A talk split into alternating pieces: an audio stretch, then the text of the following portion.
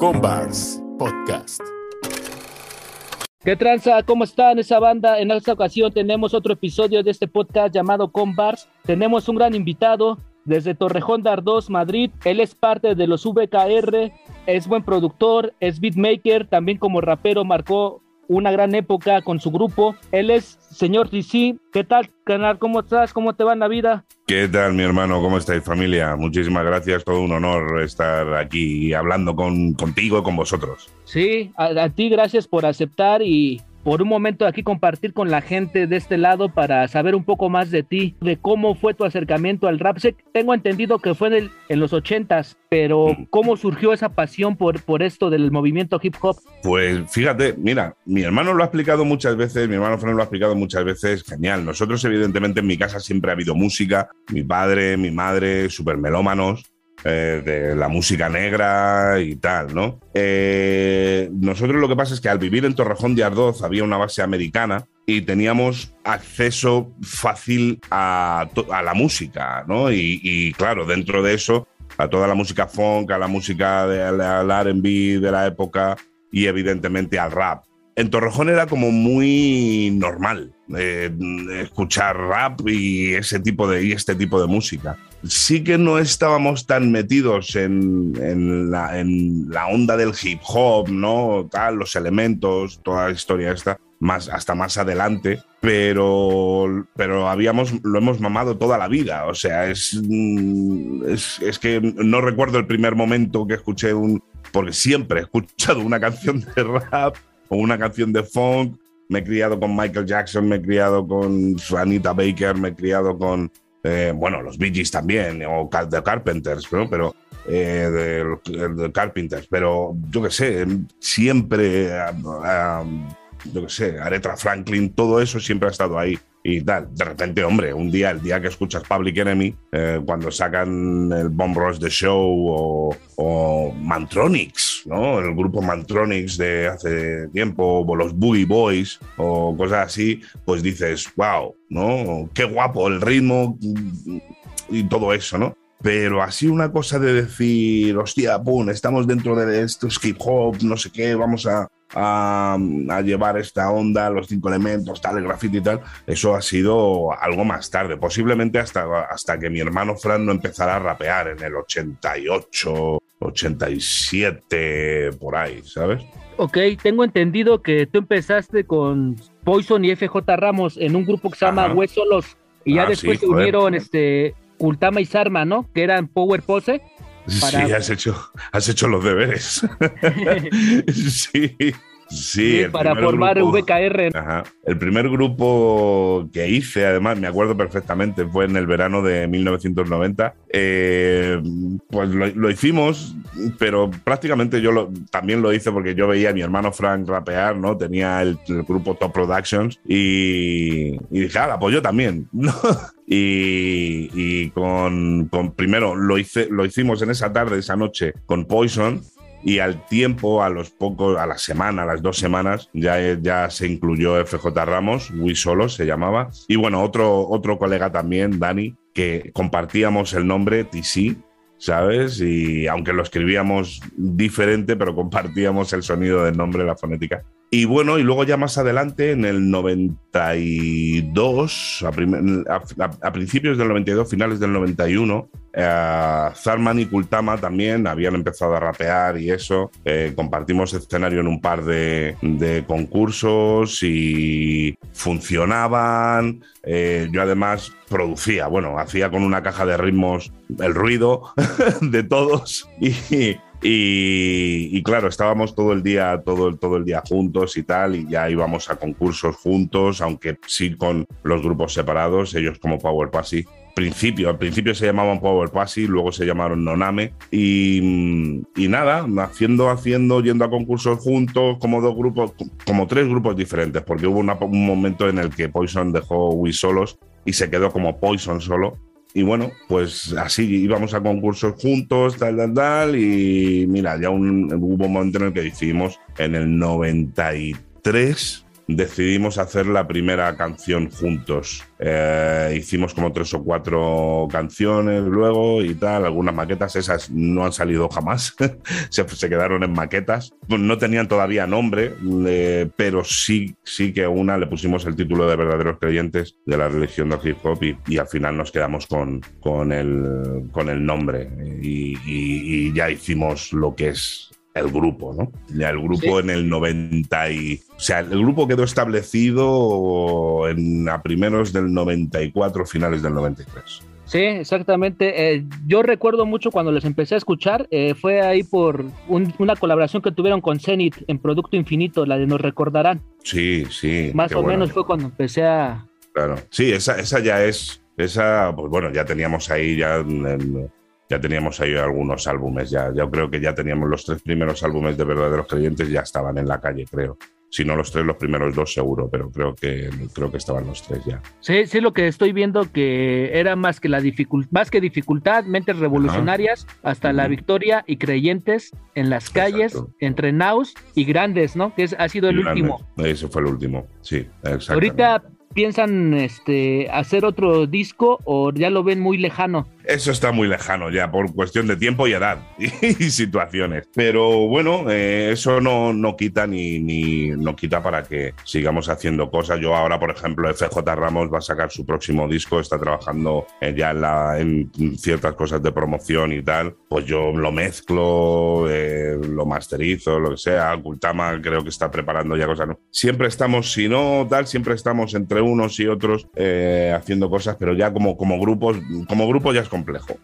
es más complejo. Y como dices, ¿no? Pues son de ahí de la misma zona y siempre se han apoyado sí. de alguna manera, ¿no? Este, hemos visto sí. también en trabajos de, de, otros artistas en Zona Bruta. ¿Tú, mm. ¿Tú entraste ahí en Zona Bruta como productor también? Porque te vimos en muchos álbumes de ahí de, de, con ese sello, ¿no? Yo con, bueno, el, el, álbum Más que Dificultad fue el primer disco que sacó Zona Bruta, ¿vale? Como sello, cuando, el, cuando se hace el sello, el primer disco que saca es el Más que Dificultad, el nuestro. Eh, ahí entramos como grupo. Lo que pasa es que, bueno, yo como, por decirlo de alguna manera, principal productor de, de, del grupo, pues bueno, también la gente te llama, hostia, me mola lo que haces y tal. Entonces, pues bueno, he trabajado para muchas cosas de la gente que ha estado en zona bruta y con gente que no ha estado en zona bruta. O sea, yo te, he tenido la, la fortuna y la, y la posibilidad de trabajar con, con el 80% de, del rap de aquella época, ¿no? De la gente de los grupos de aquella época. La verdad es que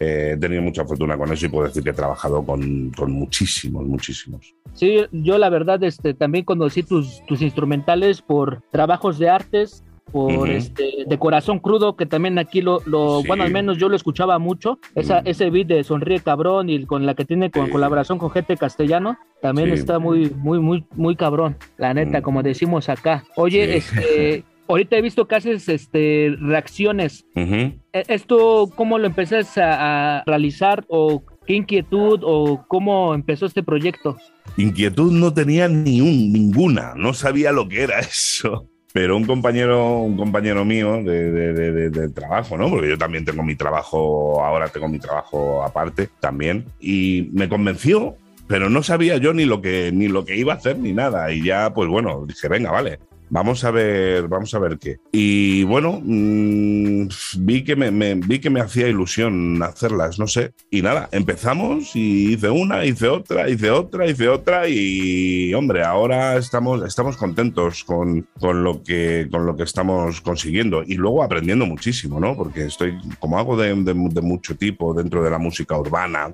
entre comillas, que a mí no me gusta llamarlo así, pero bueno, pues, pues bueno, estoy haciendo mucho que me, cosas que me dan más visibilidad ahora mismo, que es más fácil que me den visibilidad, evidentemente, pero aprendo mucho, aprendo muchísimo y, y me gusta, la verdad es que me, me, me, gusta y posiblemente pues sigamos implementando y abriendo más el, el abanico. ¿Eso lo subes eh, me, me, semanalmente en tu, mm. en tu cuenta de YouTube? Sí.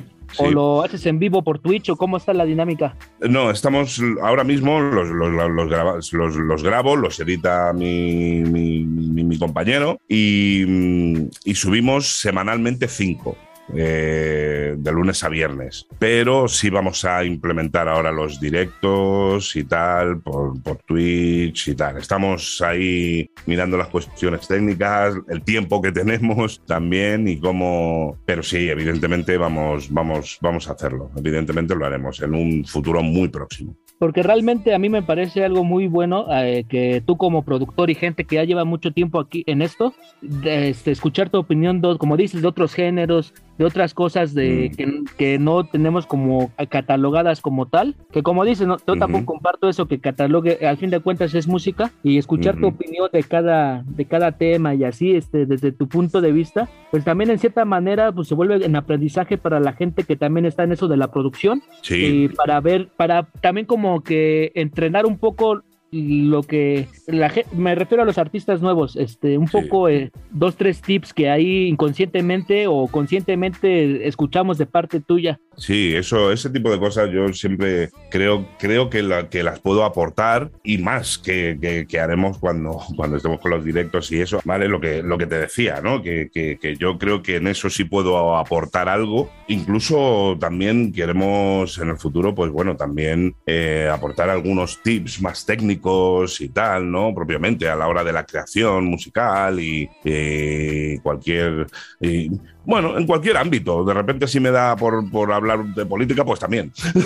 no, ya, ya, abrirme, ¿no? Creo que eh, esto de las revisiones me ha dado, me ha dado muchas, me ha abierto mucho, me ha dado muchas posibilidades. Era un mundo que no estaba, al que no estaba acostumbrado, no, no me había. Somos, somos, soy de la vieja escuela. Entonces, eh, me, ha, me ha costado mucho entrar, pero, pero, ostras, eh, me da un, da un, un, un camino muy amplio. Sí, aquí abajo vamos a compartir la descripción de el link de tus reacciones para que la gente vaya y se suscriba y también este, chequen esta interacción que tienes con el público y más adelante pues, pues sigamos este, viendo más contenido de esta parte. Oye, este, ¿qué otra actividad aparte de la música te gusta? Pues, pues ¿qué me gusta? Mm, estar con mis hijas.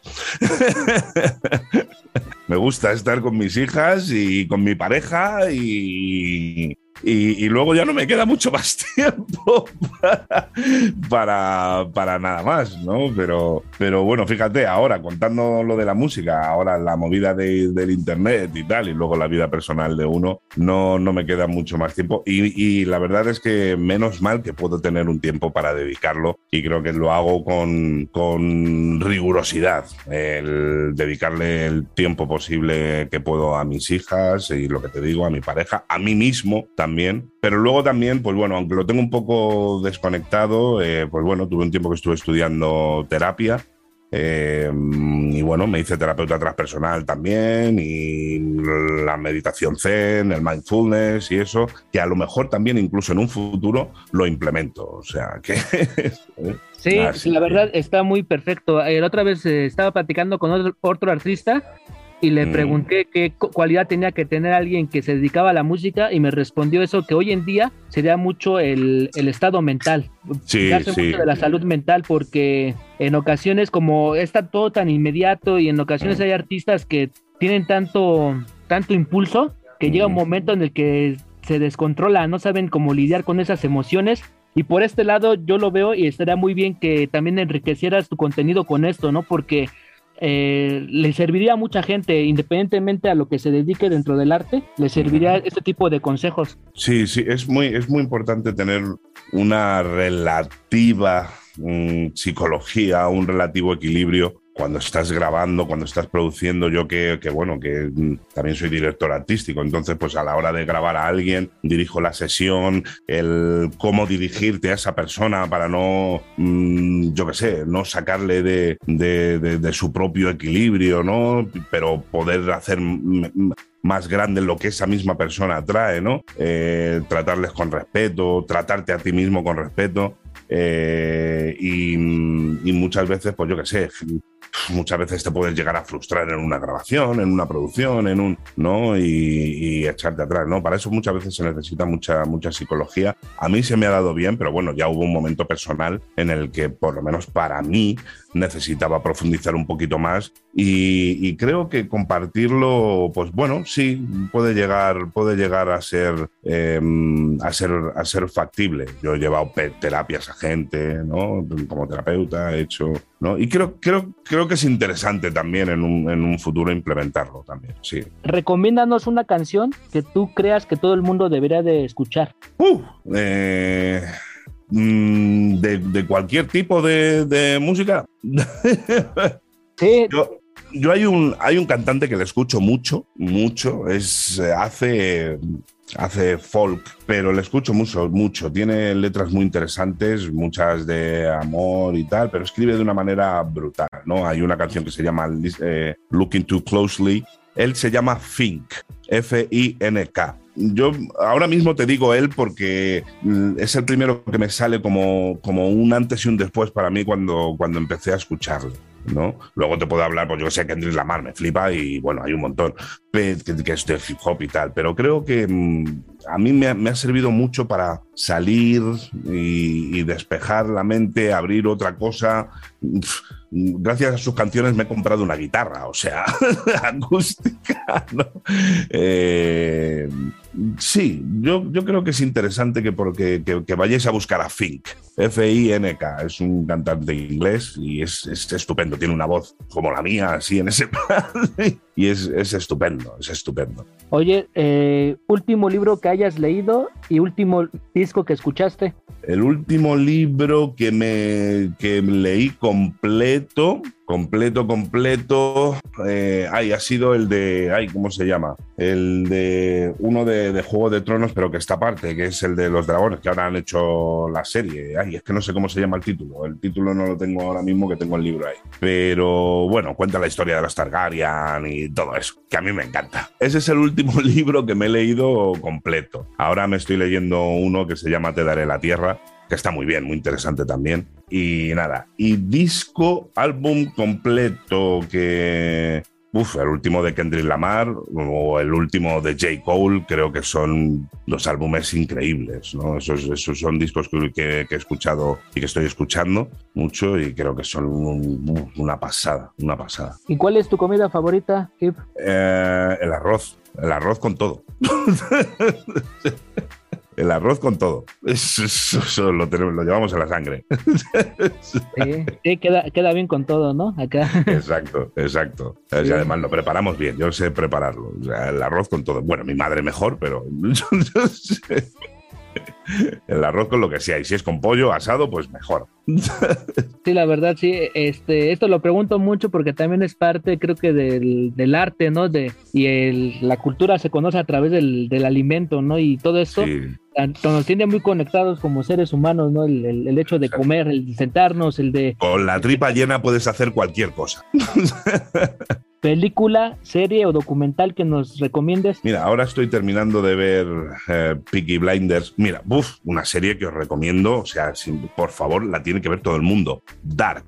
Dark, D-A-R-K, Dark. Pues ya está, lo recomiendo a todo el mundo. Dark, ver Dark, por favor. o sea, la recomiendo a todo el mundo ya está.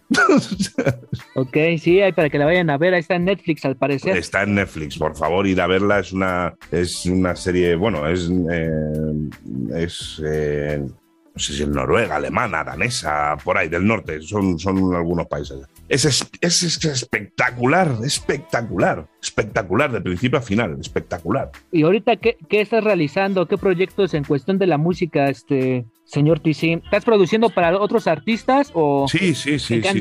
Estoy produciendo ahora uno, el, el, proyecto, por ejemplo, ahora mismo que más enganchado me tiene, eh, es eh, una chica, se llama Celia, todavía si no tiene un nombre tal, bastante jovencita, pero hace mm, música más experimental como a mí me gusta, ¿no? Y, y, ahora mismo estamos trabajando en tres temas que estuvimos grabando hace un mes o así, y estamos terminando de rearreglarlos. O sea, a mí me llegó, me llamaron para rearreglarlos y tal, pero hemos pillado muy buen contacto y estoy terminando de, producirlos. Y la verdad es que estoy eh, encantado con, ese trabajo. Me llama mucho la atención porque me saca un poco de, aunque sí que tiene toques de hip hop y tal, pero ella va un poquito también por, a, experimentar y, el cómo canta, ¿no? Eh, salen un poco de lo, me sacan un poco de lo básico y la verdad es que estoy, estoy muy contento con ese trabajo y bueno, y estoy trabajando, trabajando en esto, además de otras cosas. O sea, eh, estoy, voy a mezclar ahora un tema de un chico que se llama Beto eh, con, con, mi hermano Frank T y con Leon Cité y tal, por producción mía, luego otros chavales que también estoy produciendo así. Intento no coger muchas cosas, eso sí, ahora mismo no estoy cogiendo muchas cosas porque estoy con, con, con esto de las revisiones y la familia, la casa y todo, pero, pero, pero bueno, eh, ahí, ahí sí, al final uno no puede salir del todo. Sí, exacto. Eh, la otra vez estaba diciendo a Kultama, eh, que también lo tuvimos aquí en un episodio, que sus discos mm. llegaban acá de este lado de manera pirata, en, en los todos los tianguis estaban tanto portadas que existían como que no, ¿eh? así como que... Mm -hmm la banda se las ingeniaba, esto de VKR. Sí. Eh, y el último fue el de Grandes, quedamos en eso, de que fue en el 2010. Apenas hace rato estaba viendo la fecha y dije, tanto tiempo pasó y me acuerdo como si fuera ayer que lo andaba espere y espere, ¿no? Cuando escuché su sencillo ese de Lo encontrarás en la calle. Sí. Eh, ese también ese tema me pareció muy muy cabrón, ¿no? Como que sí. llegaban con toda esa actitud de, de aquí estamos de nuevo en el, sí. en el lugar adecuado. Y, y la neta está muy, muy, muy chido. Este, ¿Qué cualidades consideras que debe tener alguien que quiere dedicarse a la producción musical? Eh, uy, lo primero, lo primero, oído. Necesita, necesita oído. Y luego, la, y luego pues, pues un, pelín, aunque sea un pelín de teoría musical, aunque sea lo muy básico pero es necesario. O sea, yo, por ejemplo, no me voy a poner a hacer sillas si no sé utilizar, si no sé un poquito de madera y, y un poquito de herramientas. Es, es, es, es necesario, ¿no? Eh, pues con la música pasa un poco lo mismo. Yo, por ejemplo, que soy una persona muy rayada con las afinaciones, con tal, evidentemente, es que la música al fin y al cabo es matemática y la matemática es una ciencia exacta. Entonces, pues cuando oigo un bajo que está mal afinado o una voz que... ¿Vale? Sí que es cierto que ahora mismo están las herramientas como el autotune y todo eso, que yo soy mega pro autotune, ¿vale? O sea, creo que es una herramienta estupenda que nos ha dado de repente otra visión musical de, de y que, y que cuando está mal usado suena fatal. O sea, es así. ¿sabes? Eh, pero sí para los productores un poquito de la noción de primeras, por ejemplo, para poder poner bien el autotune, ¿vale? Eh, saber en qué escala está, eh, saber dónde, cuál es un do y cuál es un si, y poder crear al menos, aprender a crear al menos mm, acordes mayores y acordes menores. Creo que, creo que es lo básico, ¿no? Porque aprender un programa, luego eso, todo el mundo puede aprender a utilizar un programa, ¿vale? Pero, pero mínimo se necesita el oído, eh, mínimo un poco de, de, eso, de teoría musical, mínimo un poco de paciencia.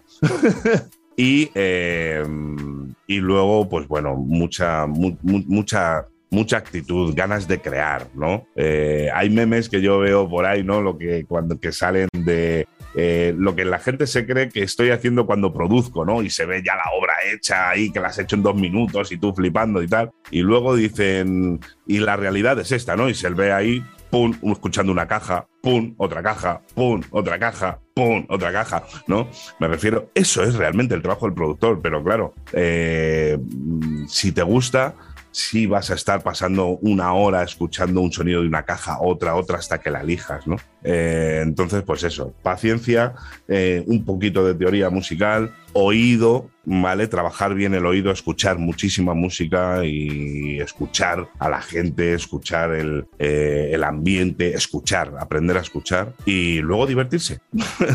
Deben tener cierta formación, como lo mencionas, ¿no? También uno no puede aventarse sin tener ciertos, ciertas manejar ciertos temas, ¿no? Y ciertos, claro. ¿cómo se llama? Conceptos que uno Conceptos, los comprenda exacto, exacto. para llevarlo a ese nivel. Eh, en cuestión de raps, ¿te vamos a escuchar próximamente o eso ahorita está en veremos? La verdad es que colgué las botas. un, día, un día decidí colgar las botas y tal, cuando estaba en, mi, en, un proceso terapéutico y tal, cuando estuve en mi proceso terapéutico, y decidí, nunca, nunca dejas de de saber hacerlo, ¿no? Y tal, yo muchas veces lo que le digo a mis colegas, digo, yo ya no rapeo, pero sigo siendo el mejor, ¿no? pero bueno, eh, no lo sé, me, me, cuesta, me cuesta y tal, pero bueno, hace poco el Zarman me dijo, oye, ¿y si nos escribimos algo? Y dije, pues ten paciencia conmigo, pero lo mismo sí. Estaría muy bien, este, a lo mejor tal vez que ya no lo lleven tanto en directo, pero porque es desgastante, ¿no? Ustedes que ya han estado toda su vida en directos y todo esto, a lo mejor es, esa es la parte que ya no te, te, te, gusta tanto o tú por qué sientes cierto. que ya no. Claro, yo, yo en principio fue así. Lo primero que dije, mira, ya no puedo más, ya estoy cansado, fue de los conciertos. Que no todo el mundo lo hace. Iggy Pop sigue subiéndose a un escenario, ¿vale? Pero, pero bueno, yo siempre me he considerado más productor y técnico o, o diseñador de sonido eh, que, que MC, ¿no? Aunque empezara como, como rapero MC pero siempre me ha gustado más la, la, parte de los botones, ¿no? Siempre, siempre, siempre. Y, y, un día, pues igual, llegué y dije, hostia, es que ya no conecto con la gente, no sé qué pasa, ya no conecto con la gente, ya está, fin, ¿no? Y dejé de, y dejé de subir a los, a, a los escenarios. Pero bueno, hace poco y tal, en una conmemoración que se hizo a J, mayúscula, creo que, bueno, subí, fui, hice un temita con FJ Ramos. Eh, creo que la, la, la situación lo, lo, lo, merecía y lo disfruté mucho, lo disfruté muchísimo. Así que, bueno, tal vez no como antes, pero bueno, quién sabe. sí, vi lo de ese evento ahí por unas fotos que subió este Kultama y uh -huh. Juan Caballero, Juan Caballero sí, que también sigo. Sí, sí vi que le, Kultama, sí que le hicieron ese homenaje a J mayúscula. Qué, qué bueno uh -huh. que, que, se reconozca de esa manera el rap de España, porque al fin de cuentas todos ustedes también hicieron que la gente de acá, de nosotros de Latinoamérica, nos inspiráramos en cuestión de letras, porque sí. en esta, aunque a pesar de que estamos cerca de Estados Unidos, este, como que no nos llamaba tanto la atención las letras de allá. No, mm. Nos enganchamos más los de aquí por música de ustedes, por VKR, Frank T, Falsa sí. Alarma, Chollín, este, to toda esa camada de, de artistas que, que, estuvieron en esa época.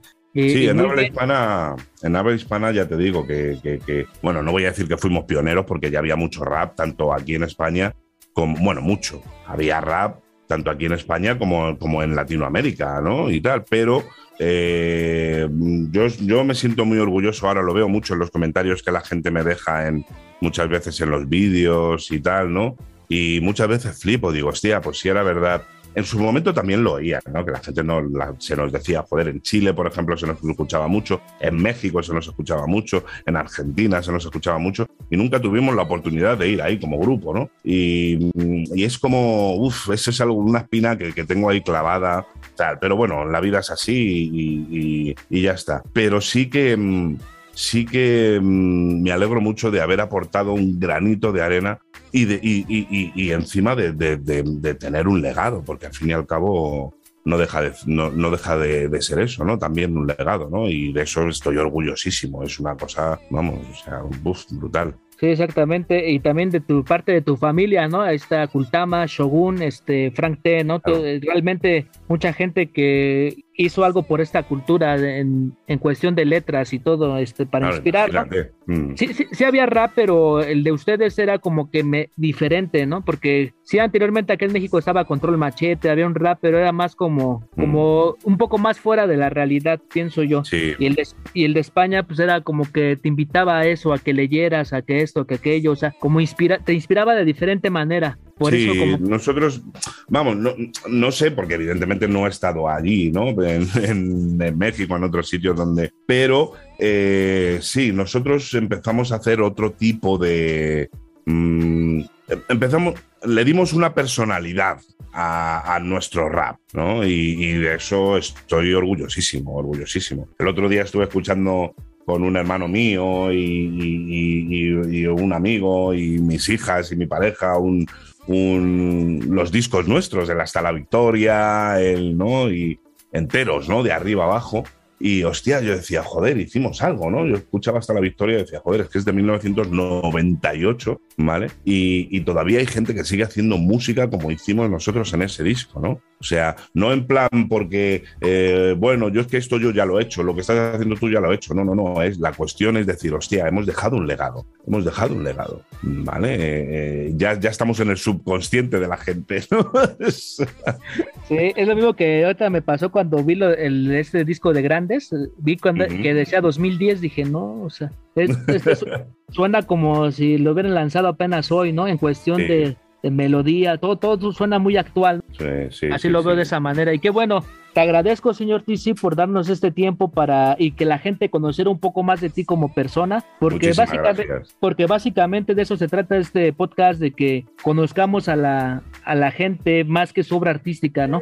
Que sabemos de ti como artista, todo lo que has hecho, pero también es bueno saber un poco más de ti y en diferentes facetas que has vivido, ¿no? Que te ha llevado la vida y te agradecemos por, por así que por ser parte de esta generación que inspiró y ha inspirado a, la cultura hip hop de alguna manera. Muchísimas gracias, de verdad. Para mí un placer. Eh, gracias por, pues bueno, pues por darme esta oportunidad. Y nada, aquí estamos, aquí estamos. Ahí vamos a poner todas tus redes sociales para que vayan y te sigan. Eh, ahí estamos, gente. Esto fue otro episodio más de Convars. Un saludo hasta España. Un saludo.